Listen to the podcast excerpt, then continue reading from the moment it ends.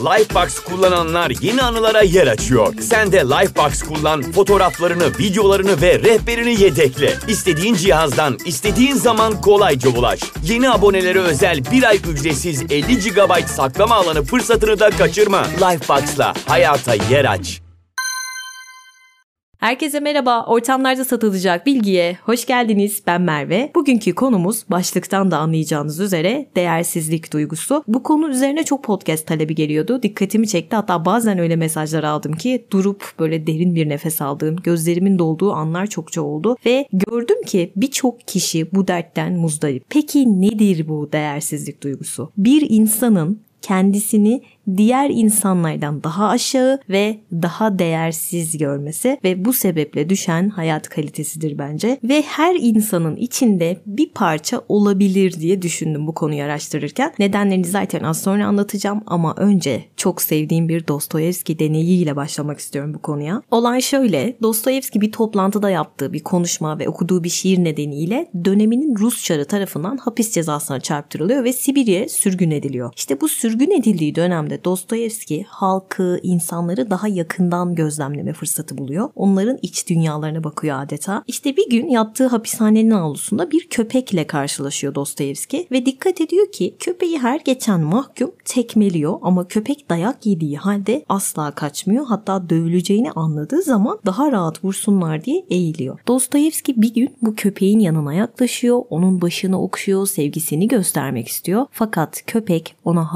havlayarak yanından hızla uzaklaşıyor ve bir daha Dostoyevski'yi nerede görürse görsün ondan daima kaçıyor. Şimdi kendinize bir sorun. Bu hikayede siz hangisiydiniz? İşte bazı insanlar hayatı boyunca hiç değer görmediği için, sevgi görmediği için birileri onu sevdiği zaman hızla oradan uzaklaşmak isteyebiliyor. Çünkü o onun bilmediği bir duygu, yabancısı olduğu bir şey. Onun bildiği şey aslında hayatı boyunca maruz kaldığı şeyler ve o duyguyu nerede görse tanıyor. O duygu karşısında ne yapacağını biliyor. Boynunu nerede eğeceğini, sonra olacakları, belki tekmeleneceğini her şey belli. Orası onun konfor alanı. İşte hayatı boyunca atıyorum babasından şiddet görmüş bir kız çocuğu düşünün. Büyüdüğü büyüdüğü zaman e, o rol modelde birini gidip bulabiliyor. Ona şiddet uygulayacak bir adam. Çünkü dediğim gibi tanıyor. 2 kilometre uzaktan tanıyor kurban olacağı şeyi. Bazen bir aşk ilişkisinin içerisinde e, ne bileyim karşı taraf böyle size yüz vermiyor. Peşinde koşturuyor, acı çektiriyor, yeri geliyor aşağılıyor ama yine de orada kalmakta ısrar ediyorsunuz. Gitmiyorsunuz. Yani üstelik çevrenizdekiler de size diyor ki ya bu adam sana bu kadar şey yaptı ya da bu kadın. Kişiliğini, gururunu, onurunu ayaklar altına aldı ama sen hala bu insanı bırakmıyorsun. Neden? İşte burada bir değersizlik duygusu olabiliyormuş. Hatta burada bir arkadaşımdan bahsedeceğim size. Bana bir gün dedi ki ben ona şey diyordum. Şerefsiz turnusolu gibisin. bana bir gün demişti ki Merve ben çok zor adamları seviyorum. Böyle bana köpek çeksin. Aynen bunu söyledi. Bana köpek çeksin. Peşinde koştursun. Acı çektirsin. Böğrümü yaksın. ben dedi böylelerine aşık oluyorum. Yani şimdi şimdi anlıyorum. Aslında o tanıdığı duyguları istiyormuş. O zaman böyle bir nasıl olur ya falan demiştim ama e, ailesinde ona yaşatılan şey neyse yabancılık çekmeyeceği duygu neyse aslında onu arzuluyormuş ve öyle insanlara çekiliyormuş. Yani şerefsiz turnusolu deme sebebim aslında buymuş. Hatta bir gün karşısına çok düzgün bir adam çıkmıştı. Böyle tam evlenilecek bir adam ama kesinlikle istememişti. Neden? Çünkü bad boy değil adam. Kadınlar neden bad boy sever? Psikologlar bunu açıklasın. Bu arada ergenliği kastetmiyorum. Orası çok ayrı bir dünya. Ergenlikte her şey olabilir. Bad boylar sana cool gelebilir ama gelmişsin 25-30 yaşına neyin peşindesin arkadaş diye sorarlar adama.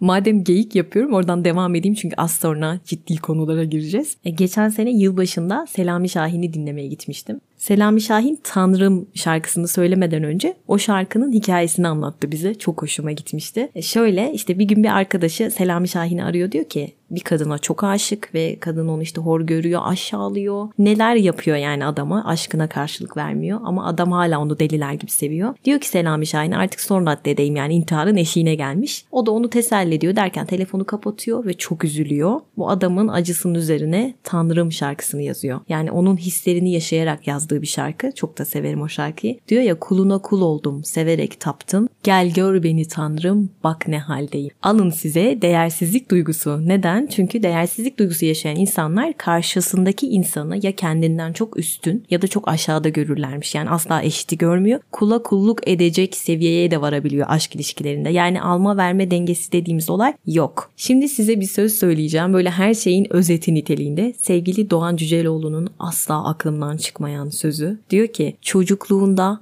anne ve babasının gözünde değer bulamayanlar ömür boyu değerini başkalarının gözlerinde ve sözlerinde ararlar. İşte bu cümle böyle tam kurşuna gerek yok sözlerin var ya diyeceğimiz türden. Şimdi ısınma turu bitti artık. Mevzuya derin bir dalış yapacağız. En baştan başlayacağız. Nereden? Tabii ki çocukluğumuzdan ve lütfen beni dinleyen bir ebeveynseniz çocuğunuza bunları yapmamaya özen gösterin. Hadi o zaman biz de çocukluğumuza gidelim hep beraber. Şimdi nasıl bir ebeveyniniz vardı? Sizi koşullu mu seviyordu en önemlisi? Sen şöyle şöyle yaparsan seni severim. Tabii ki bunu dile getirmeyip e, davranışlarıyla belli etmelerinden bahsediyorum. Atıyorum sınıf birincisi olmuşsun sana daha değerliymişsin gibi davranıyorlar. Yani bir başarı elde edince sen otomatikman daha değerli bir pozisyona geçiyormuşsun gibi hissediyorsun. Proje çocuk gibi mi büyütüldün ya da seni sevmeleri için ekstra bir şey yapmana gerek var mıydı? Yani sen olduğun gibi kabul gördün mü o ailede? Ya da ailende mükemmelliyetçilik var mıydı? Benim babam mesela sınıf birincisi olurdum. E neden okul birincisi olmadın derdi. Takdir alsam gelsem niye onur belgesi değil derdi.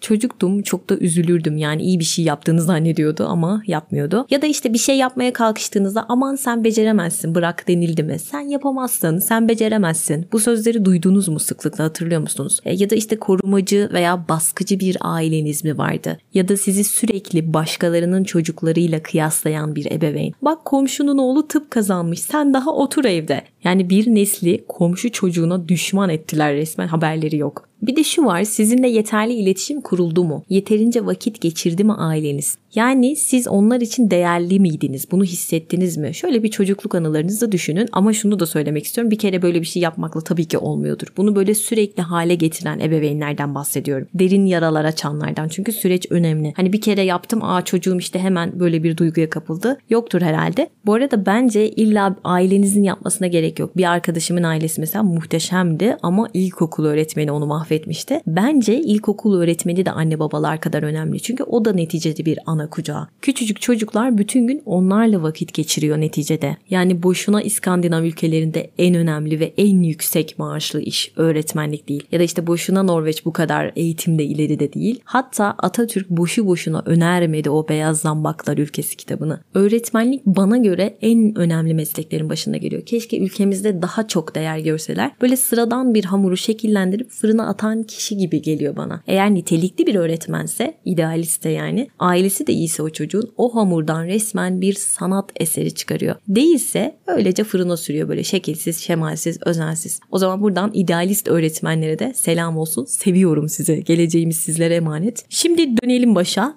Dediğim gibi bu duygular 0-6 yaş aralığında oluşmaya başlıyormuş. Yani çocuklukta sevilebilmek için, değer ve kabul görebilmek için hep böyle olduğumuzdan farklı biri gibi görünmeye çalışmakla başlıyor aslında her şey. Çünkü öz varlığımız kabul görmüyor, horlanıyor, küçümseniyor, aşağılanıyor, istismar ediliyor biz de ne yapıyoruz? Jung'un o persona dediği maskeleri oluşturmaya başlıyoruz ki mecburuz bunu yapmak için kabul görmemiz gerekiyor bir şekilde. Yetişkin olduğumuzda da varlığımızın zarar gören yanını onarabilmek için anlamlı, onurlu bir çaba içerisine giriyoruz bu maskelerimizde. Kimimiz işte aşıyoruz bu değersizlik duygusunu ama kimimiz de başaramıyor. Ve ne oluyor biliyor musunuz? Aşırı mükemmeliyetçi, aşırı fedakar, hayır demeyi asla bilmeyen, özgüvensiz, toksik ilişki bağımlısı ve bazen de böyle çok özgüvenli görünen, çok az asi, çok güçlü biriymiş gibi görünen insanlara dönüşüyoruz. Bazen en iyisi olmaya çalışıyoruz. Bazen başkalarını gözümüzde öyle bir büyütüyoruz ki ve bazen de öyle bir küçültüyoruz ki. Neden? Çünkü vaktinde en sevdiklerimiz tarafından küçümsendiğimiz için. Çünkü içimizde hala onay bekleyen o küçük çocuk var. Ve e, Doğan Cüceloğlu'nun dediği gibi ana babasından görmediği sevgi ve ilgiyi başkalarından bekleyen çocuklar. Onarılmayı bekleyen, onanmayı, onaylanmayı bekleyen çocuklar var var. Ne yapıyoruz? Gidiyoruz bizi hiç sevmeyen, değer vermeyen, aşağılık gören, aldatan insanlara kör kütük aşık oluyoruz. Kişiliğimizi, onurumuzu ayaklar altına alıyoruz. Bize azıcık sevgi gösterse mutlu oluyoruz. Teoman'ın dediği gibi aşk kırıntısıyla doymaktansa tek başıma aç kalırım bu dünyada. Ne yapıyoruz? Aşk kırıntılarıyla yetinmeye çalışıyoruz. İşkolik oluyoruz bazen. Çünkü daha çok çalışırsam, daha çok para kazanırsam daha değerli olurum kafasıyla. Bazen el alemci oluyoruz. Bazen el iyisi oluyoruz. Hatta bazen de böyle yüz vermeyen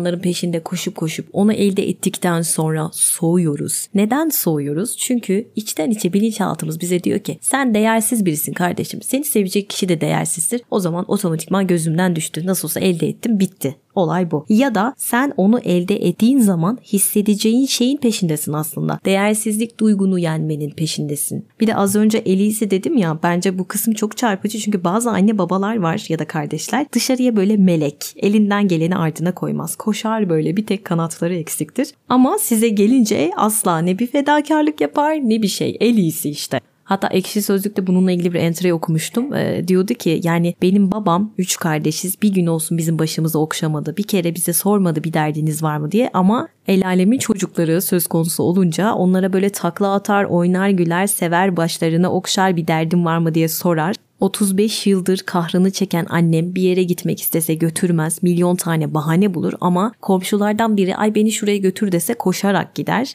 Eve bir şey alsa onu misafire ikram edeceğim siz yemeyin der. Yani sen evde kuru ekmeğe tayin et der. Misafire ballı börek ikram eder. Var böyle insanlar işte bunlara biz el iyisi diyoruz. Peki neden böyle yapıyorlar? Yani neden ele iyiler de eve iyi değiller. Çünkü ailesi yani sizler onların uzantısısınız. Yani e, kendisi değersiz olduğu için bizi de öyle görüyor annemiz babamız. Ondan dolayı. Lifebox kullananlar yeni anılara yer açıyor. Sen de Lifebox kullan, fotoğraflarını, videolarını ve rehberini yedekle. İstediğin cihazdan, istediğin zaman kolayca ulaş. Yeni abonelere özel bir ay ücretsiz 50 GB saklama alanı fırsatını da kaçırma. Lifebox'la hayata yer aç. Bazen de annelerimizden şu sözü duyarız. E ben senin için saçımı süpürge ettim. Sizin için şöyle yaptım böyle yaptım ama yaranamadım. Niye ettin abi? Yani benim için mi ettin yoksa içindeki o değersizlik duygusunu yenmek için mi yaptın? Beni mi kullandın? Bir de şu var çok enteresan. Diyelim ki bir ilişki bitti. E, eğer eski sevgiliniz sizden daha iyi birisini bulduysa, siz böyle sinir krizi geçiriyorsanız, e, böyle komalara giriyorsanız e, orada bir sıkıntı var. Yani daha aşağıda birini bulduğunda seviniyorsanız bu da aslında bir belirti. Neden? Çünkü kendi değerinizi bunların üzerinden ölçtüğünüzü gösteriyor. E bunu yapmayan da yoktur ya değil mi? Hatta şu var ayrılmışsınız diyorsunuz ki ulan o bir dönsün var ya ah bir dönsün. E diyorsunuz ki ne yaparsın dönse reddedeceğim. Bu da öyle bir duyguymuş. Çünkü onda kalan değerinizi inşa etmenin peşindesiniz. Gelsin ben onu reddedeceğim. Bir değer inşası var burada. Yani bunları yapmayan da bence bordo berelidir. O zaman soruyorum size kendinizi ne ile var etmeye çalışıyorsunuz? Buna hiç dikkat ettiniz mi? Paranızla mı, güzelliğinizle mi, fedakarlığınızla mı? Değerinizi nelerin üzerinden sağlamaya çalışıyorsunuz? Başarı takıntınızın altyapısında ne var? Neden işkoliksiniz ya da neden marka bağımlısısınız ya da eviniz neden şatafatlı bu kadar, arabanız lüks olmasa ne olur ya da deliler gibi estetik yaptırma, güzel olma çabanızın altyapısında ne var? Kime neyi ispatlıyorsunuz? Bunları içinizden geldiği için mi yapıyorsunuz yoksa dışarıdan alacağınız onay için mi? Yani bunların hepsi gerçek sen misin yoksa taktığın maskeler mi? Ve maskeni indirdiğinde aynada gördüğün kişi kim? Hala ağlayan o küçük çocuk mu var aynada? Maske demişken aklıma geldi. Geçen gün Marilyn Monroe belgeselini izliyordum. Onun da podcast'i gelecek. Orada bir şey dikkatimi çekti. Aslında bu podcast'i çekme sebebim bile o kısacık anda. Şunu fark ettim. Merlin'e tüm dünya hayran. Güzelliği dillere destan, oyunculuğu, sesi her şeyi harika ama o kendini o kadar değersiz buluyor ki. Yani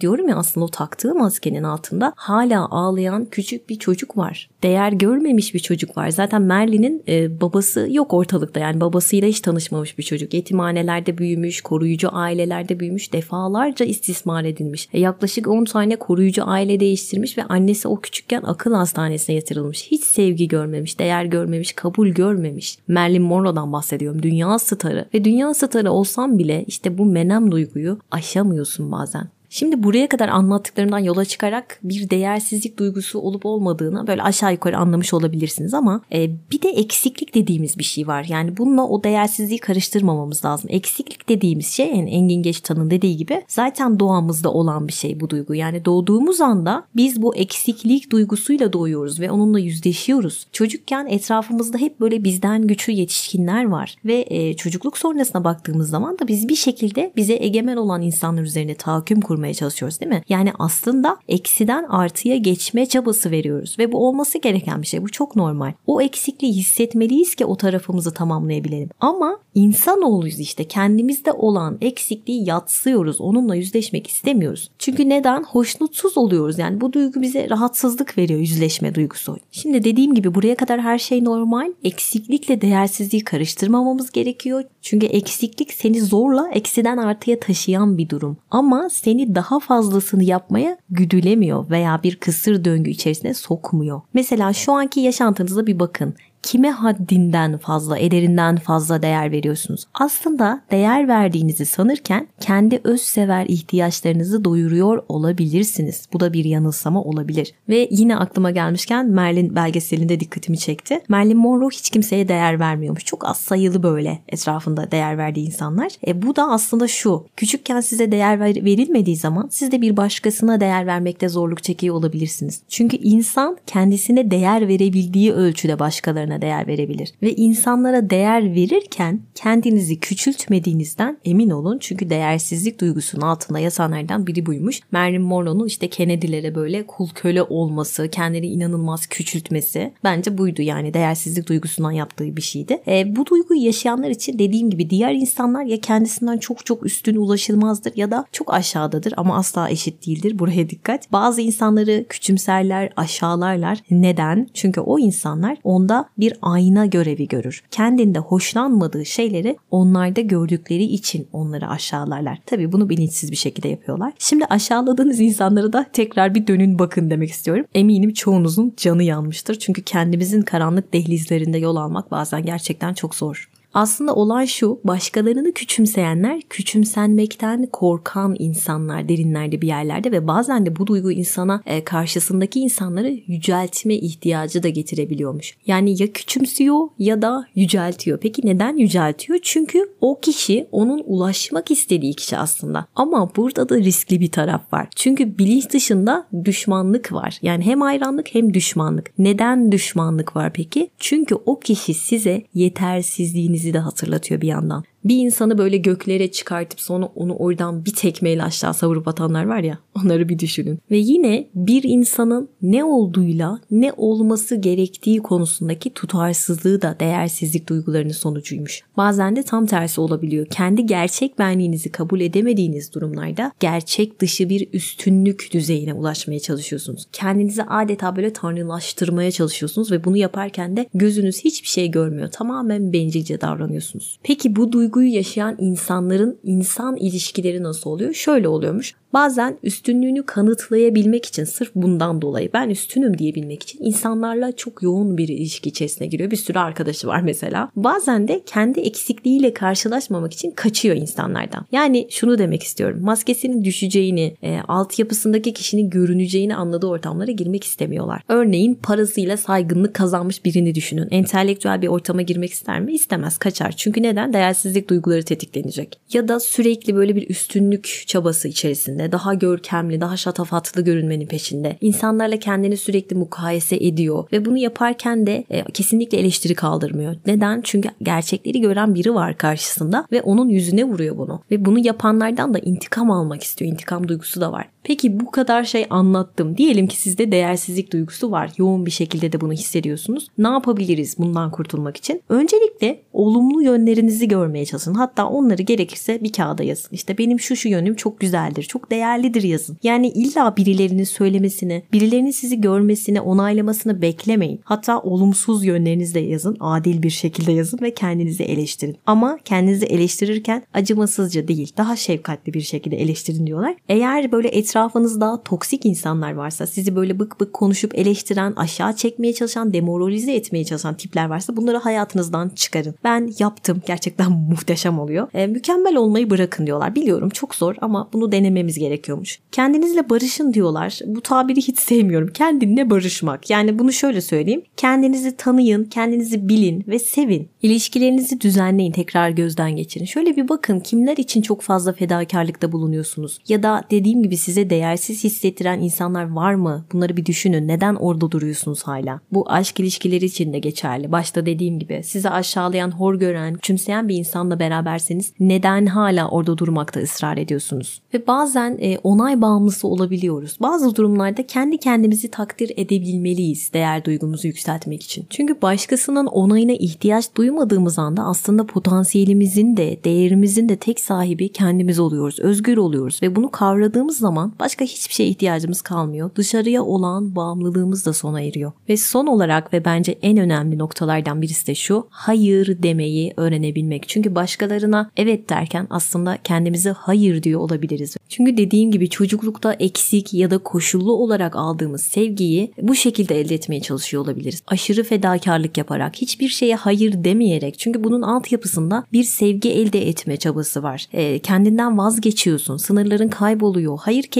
diye bir şey yok hayatında. Neden? Çünkü sevilmeme düşüncesinin yarattığı bir kaygı var ve bu kişinin kendinden vazgeçmesine sebep oluyor. Çünkü sevgi açlığı çeken kimseler hayır demekte en çok zorlanan insanlardır. Çünkü karşılığında yalnızlık, reddedilmek, toplumdan uzaklaşmak, dostsuz kalmak bunlar var. Bunlar acıtıcı ve keskin. Talep edilme ihtiyacının ortadan kalkması çok korkutucu farkındayım ama şunu bilin ki gerçek sevgi kendini ifade etmek için zorlanmaya ihtiyaç duymaz. Eğer biri tarafından sevilmek için kendinizi böyle paralamak zorunda hissediyorsunuz. Muhtemelen gerçek sevginin ne olduğu konusunda yanlış öğretilere sahipsinizdir ki bu yüzden ne olursa olsun kendinde olanın hep daha fazlasını sun karşındaki insana düşüncesine hapsolmuş durumdasınız. Şimdi bir düşünün bakalım kendinizde olanın daha fazlasını hiç düşünmeden başkalarına sunduğunuz halde fedakarlıklarınızın haddi hesabı olmadığı halde kendinizi başkalarının mutluluğuna adadığınız halde neden hala mutsuzsunuz? Hayır diyemediğiniz insanlar evet farklı olabilirler ama hepsinde sizi evet demeye iten motivasyonun üzerindeki perdeyi kaldırın. Yine hayatı sorgulatan bir bölüm yaptığımı düşünüyorum. Çünkü kendim de bayağı bir sorguladım bu bölümü çekerken. Beni ilk kez dinleyenlerdenseniz aşağı Instagram adresimi bırakıyorum. Merve biz de buradayız ve seni dinliyoruz. Selam demek için bana bu adresten ulaşabilirsiniz. Haftaya tekrar görüşmek üzere. Kendinize iyi bakın.